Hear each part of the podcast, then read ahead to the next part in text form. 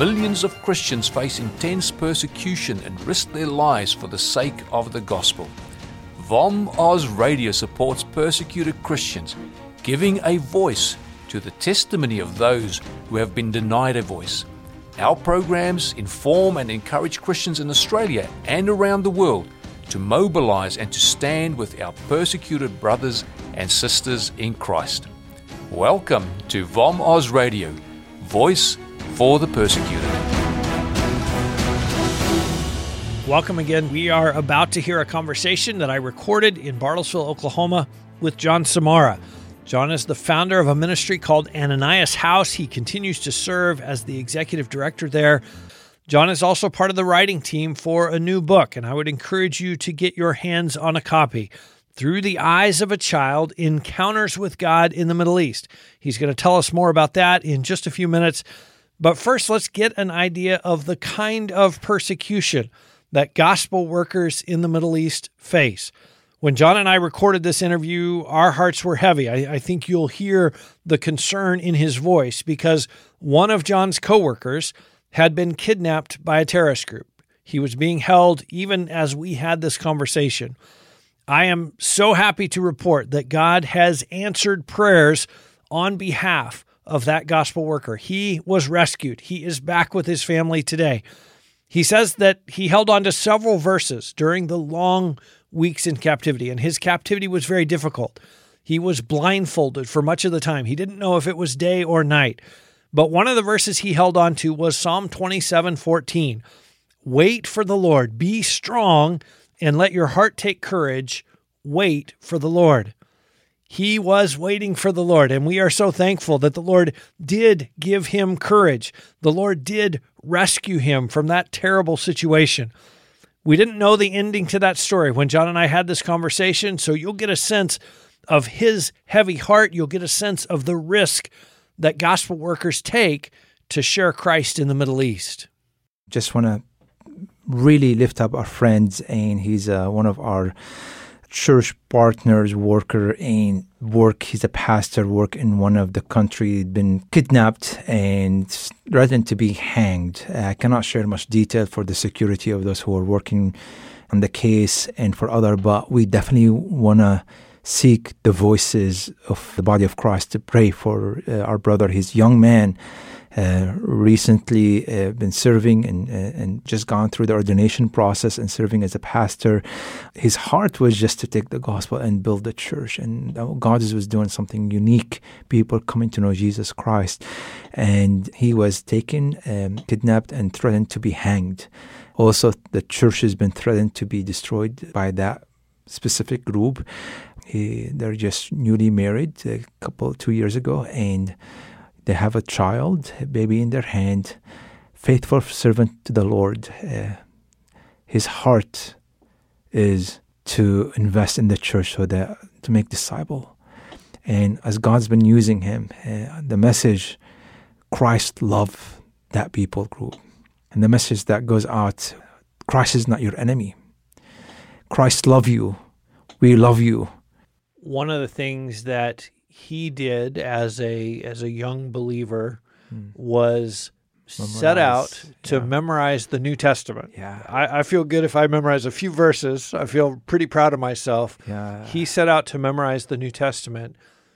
I just think how uniquely that has prepared him for this circumstance. He exactly. has the Bible with him because he has it in his heart. He has it in his mind. Yeah John, what is the heart? What is the mission behind printing this book and sending it out into the world? In our study and our research, we found a majority of the current leadership of the church came to the Lord when they're young age and their teenager years. That a lot of 14, 15, 16, 17, 13 years old who made commitment to follow Jesus Christ, they have become the leaders of the church today. So we start working with schools, planting schools, and taking these people who have no education, lost hope, they have dreams, but they have no means to achieve their means. Try educate them to be lawyers, engineers, but educate them with the gospel, give them the gospel. And we're seeing them coming to follow Jesus Christ and they're becoming a follower. And we tell everybody, their parents, and sometimes it's just incredible thought because their parents are member of ISIS, but we're still, we're giving them Jesus. That's the sign. And we do not know why they want their kids. We have a, hundreds of waiting lists. And, and so here we are giving them, and these kids are coming to know Jesus, but they're experiencing hardship, struggle.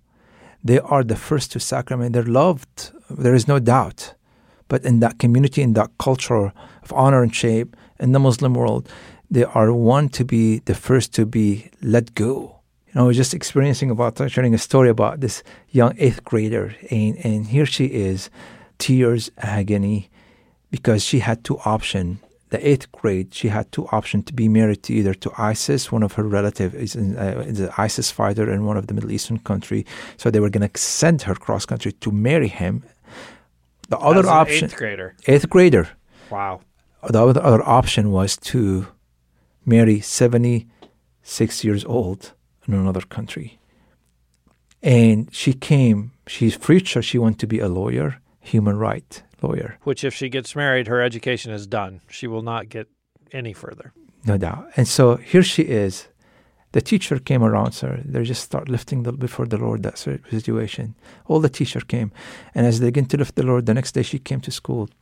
She had a different look on her face. She had this smile, massive smile on her face, and the teacher just ran and jumped on her. What is going on? And she, and she began to tell him, "My parents decided that the guy that I is just the, to cross country to get all of that, get her across. It is too complicated. We're not going to do that anymore. They're shutting down that proposal." And the other one is there something not right about it. And they decided to shut down the 76 years old. And the teacher started jumping up and down and says, Dude, you know why? She said, Because Jesus. Because we pray to Jesus, because of Jesus when Jesus' presence is so amazing. There are stories of how one, well, one of the stories I was just really fascinated, it broke my heart. I was, I thought and I wept for this man, young man that his father, because of desperation, economical crisis, he sold him and he sold him to ISIS without the knowledge of his son. Mm. And when he was sold him, he just took him, sent him back, and and he's one of the students in, in that country, but it's uh, in one of the schools we have in one of the countries in the Middle East, and it's among refugees. He sent him without his knowledge, and it broke the heart of our leadership of the schools in that country. And what happened is we know he's there. We don't know what's happening, and we don't know what he's been used, but we know he heard the gospel. Mm-hmm. See, stories like that, we uh, I have hope because the thing is, we do not know the ending of the story of the right. gospel, and we never have the ending the of the story. The seeds have been planted. The seed has planted. We don't know when that's going to grow. Our cry before the Lord that there will be a church among ISIS member in the future that I might not hear about it in my age. It might be in 20 years, 30 years, 40, 50 years somebody will say because of that story mm-hmm. there was a church. See, the thing is, we have to trust and we have to be faithful and obedient in planting those seeds. I know one of the stories that really I was very involved hand on in one of the North Africa country in this book, watching this 17 years old being um, violated as we're trying to rescue her, but she was captured and violated in prison 17 years old, because of her faith, because she left her religion and to follow Jesus Christ.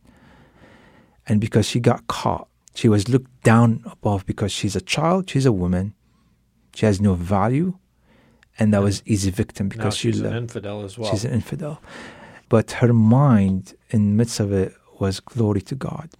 I was thinking, and I was sharing how she was thinking. She was telling me how she was violated, and she was talking, and she's thinking of, of, of God can turn all good for the good for those who love Him.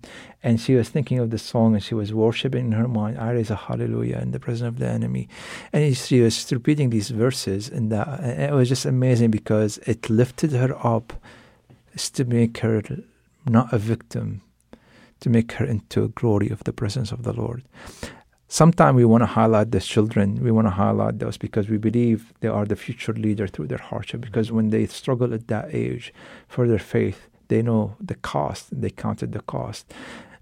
One of the things the Bible tells us to do is to love our enemies. Mm. As we think about Christians across the Middle East and North Africa in a very Muslim context, it would be easy to see Muslims as our enemies. Mm Yeah. I don't necessarily, you know, I don't, I don't condone that. I, we want to say they are people Jesus died for, people that Jesus loves. Exactly. How do you see the church loving their enemies? And, and I'll put that in quotes, loving their enemies in that region. And, and we we talked about it with the earthquake, Right. going to help people regardless of what faith background they are, saying, "Hey, we're here to help you. Right. We have food. We have a place for you to stay." How? What are other examples of of loving our enemies? I I love how the church reach out to the one who are persecuting them, the one who are bringing pain and suffering to them. And I, I, I love that example I shared about this. uh, 14 years old was taken by a radical group uh, like ISIS and kidnapped, and uh, he was beaten, beaten severely, just to convert to Islam and to repeat the statement of faith. Now, 14 years old being beaten, and he kind of to the point where he couldn't even hear his own voice of cry.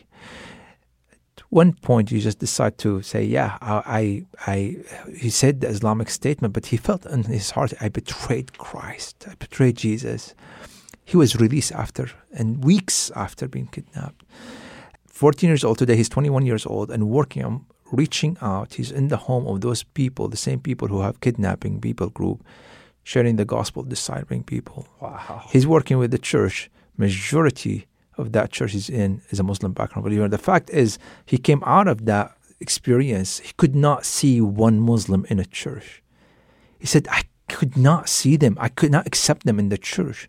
But God worked in his heart and with the leadership. And his leader was former radical, came to Christ.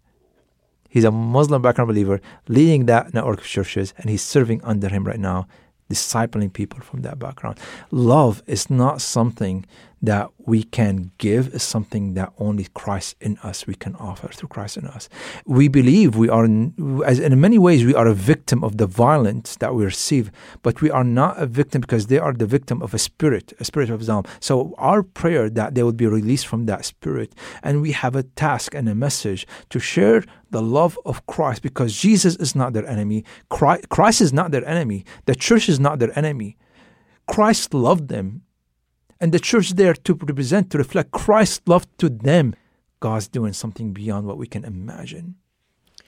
John, let's talk about your work. And I want to especially talk about training up women leaders within the church in the Middle East and North Africa. Why, why is it so significant to raise up women, female leaders within the church? Women in the Muslim world in one area in the Middle East and North Africa, and majority of the Muslim popul- Muslim world, women are treated not with respect as there are just a tool in many many components. Not not all Muslim like that. There are a lot of men love their wives, but in general, one of the story that really impacted me to watch one one of the uh, story of uh, that happened in Turkey. One of the women who was violated and her family went to the person who violated her, asking him to marry her. And if he choose not to, she will lose her life by her family because of the honor and shame. So, so, so it just it's just the fact kind of define they are how it's viewed, women viewed. They have no right in many ways, and because of the cultural as well and the honor and shame culture. So one of the things that we notice in the church, a lot of the men left, evacuated, and so women in those churches step into the leadership. So our hearts became about coming alongside women, the need of the church, women in the church serving and equipping the leader, the women leadership in the church, and especially those who are serving among women. Like, how can you be discipled as a woman and help other women be discipled? Healing, trauma healing. eh, The fact that is, I don't want to give percentage, but if not all, high percentage of women in that part of the world are traumatized. PTSD. I mean, I mean, every everything you can imagine dealing with. You cannot have a healthy relationship if you are traumatized with the people around you or even with the Lord. So we were dealing with these issues, and we're trying to serve how uh, with counseling and help them to help other women to get counseling as well that they are serving, and the third step leadership skill, their identity in Christ opposing to what the identity in the community they find, in conflict to that identity, help them find their identity in Christ, who they are as a leader in those churches. And it's not easy task, Todd, because you're fighting against generation. I mean, 1400 years of influence and not them experiencing that, their grandmother experienced, their great grandmother experienced. So they're inheriting all of that burden and oppression. And so as you begin to find, it's a five years program that every year they go through those topics to go deeper and deeper and deeper to make a difference in their life. And we just begin to see an impact, slow impact. And it's amazing because God begin to heal and the healing that begin to take place. You see the flourishing of the church in that as well. And it's important for our listeners to understand in a Muslim context, it is impossible correct me if I'm wrong, it is impossible for a male figure who's not a family member to minister to a woman in any way. In a certain nation uh, uh, where very kind of uh, by the Sharia law, yes, that is almost okay. forbidden. So equipping women to reach women is in many cases the only way to reach exactly women. it exactly. has to be another woman who's going to share the gospel with them exactly exactly and we're seeing god using women and how god using women to bring their husband and they become leaders in the church as well. But there is a large percentage of the church in the in the Muslim world are coming. Uh, they're higher percentage in the women in the Muslim world, mm-hmm. and they're the one who are bringing their husband to faith. I want to finish with one final story because I know we read in the Bible about Jesus feeding five thousand people with five loaves and two fishes. Uh, some of the children in one of the schools that you support prayed kind of prayed the same thing. Yeah. Jesus, we don't have enough food. Help us. Tell that story because I think it will just it's so encouraging to see the faith of a young child to say, well, it says in the Bible that Jesus does this.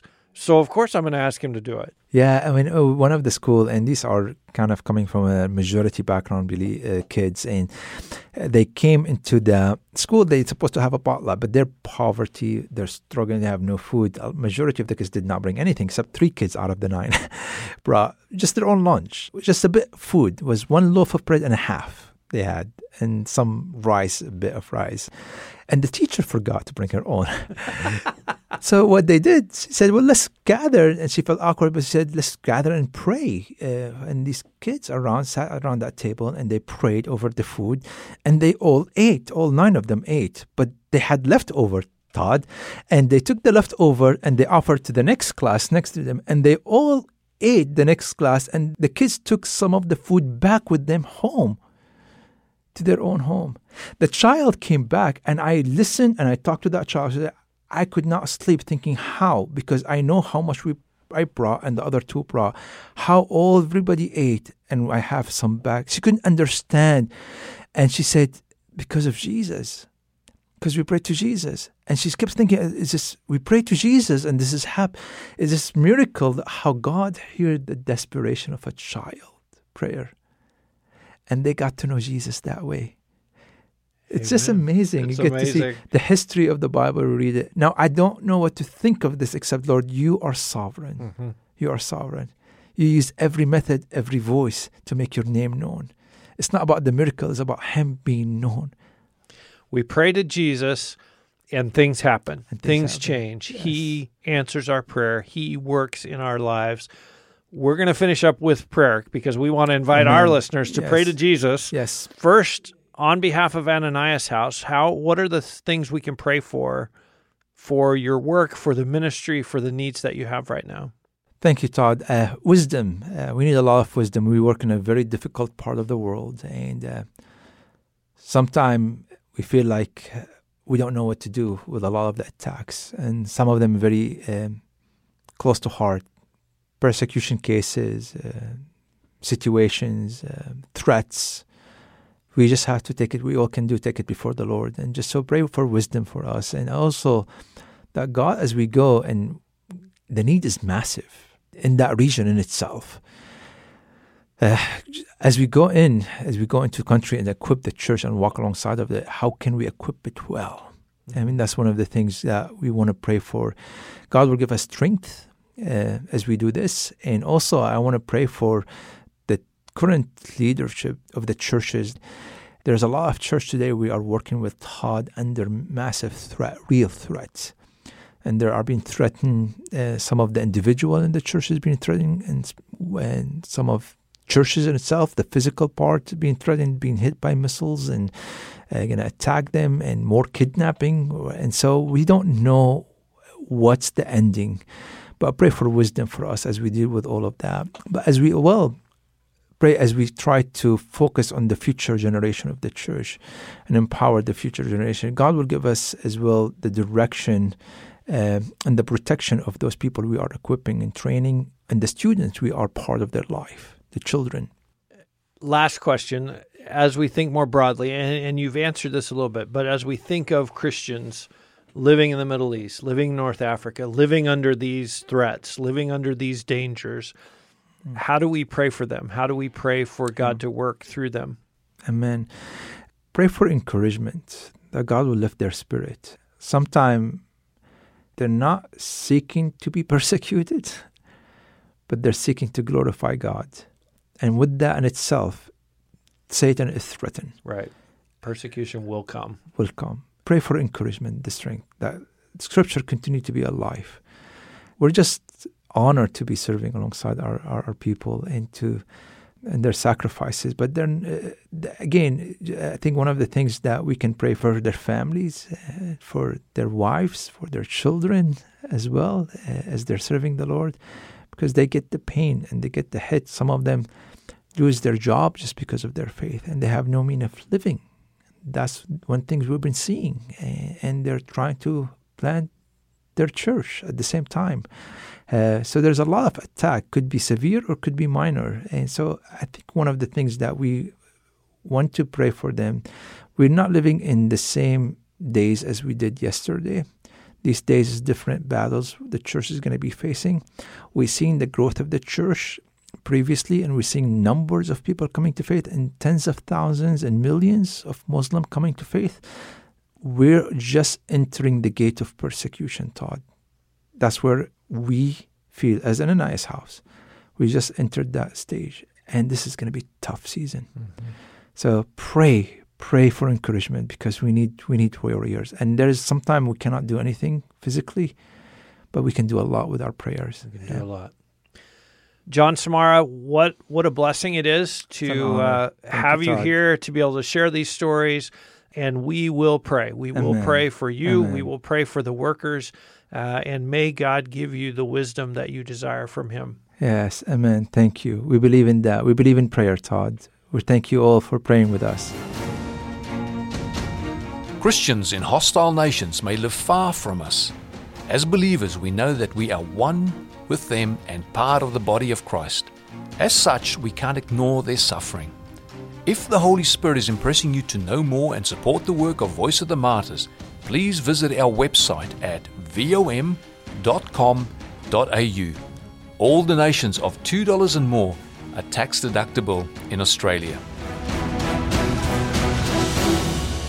This has been a production of VOM Oz Radio, Voice for the Persecuted.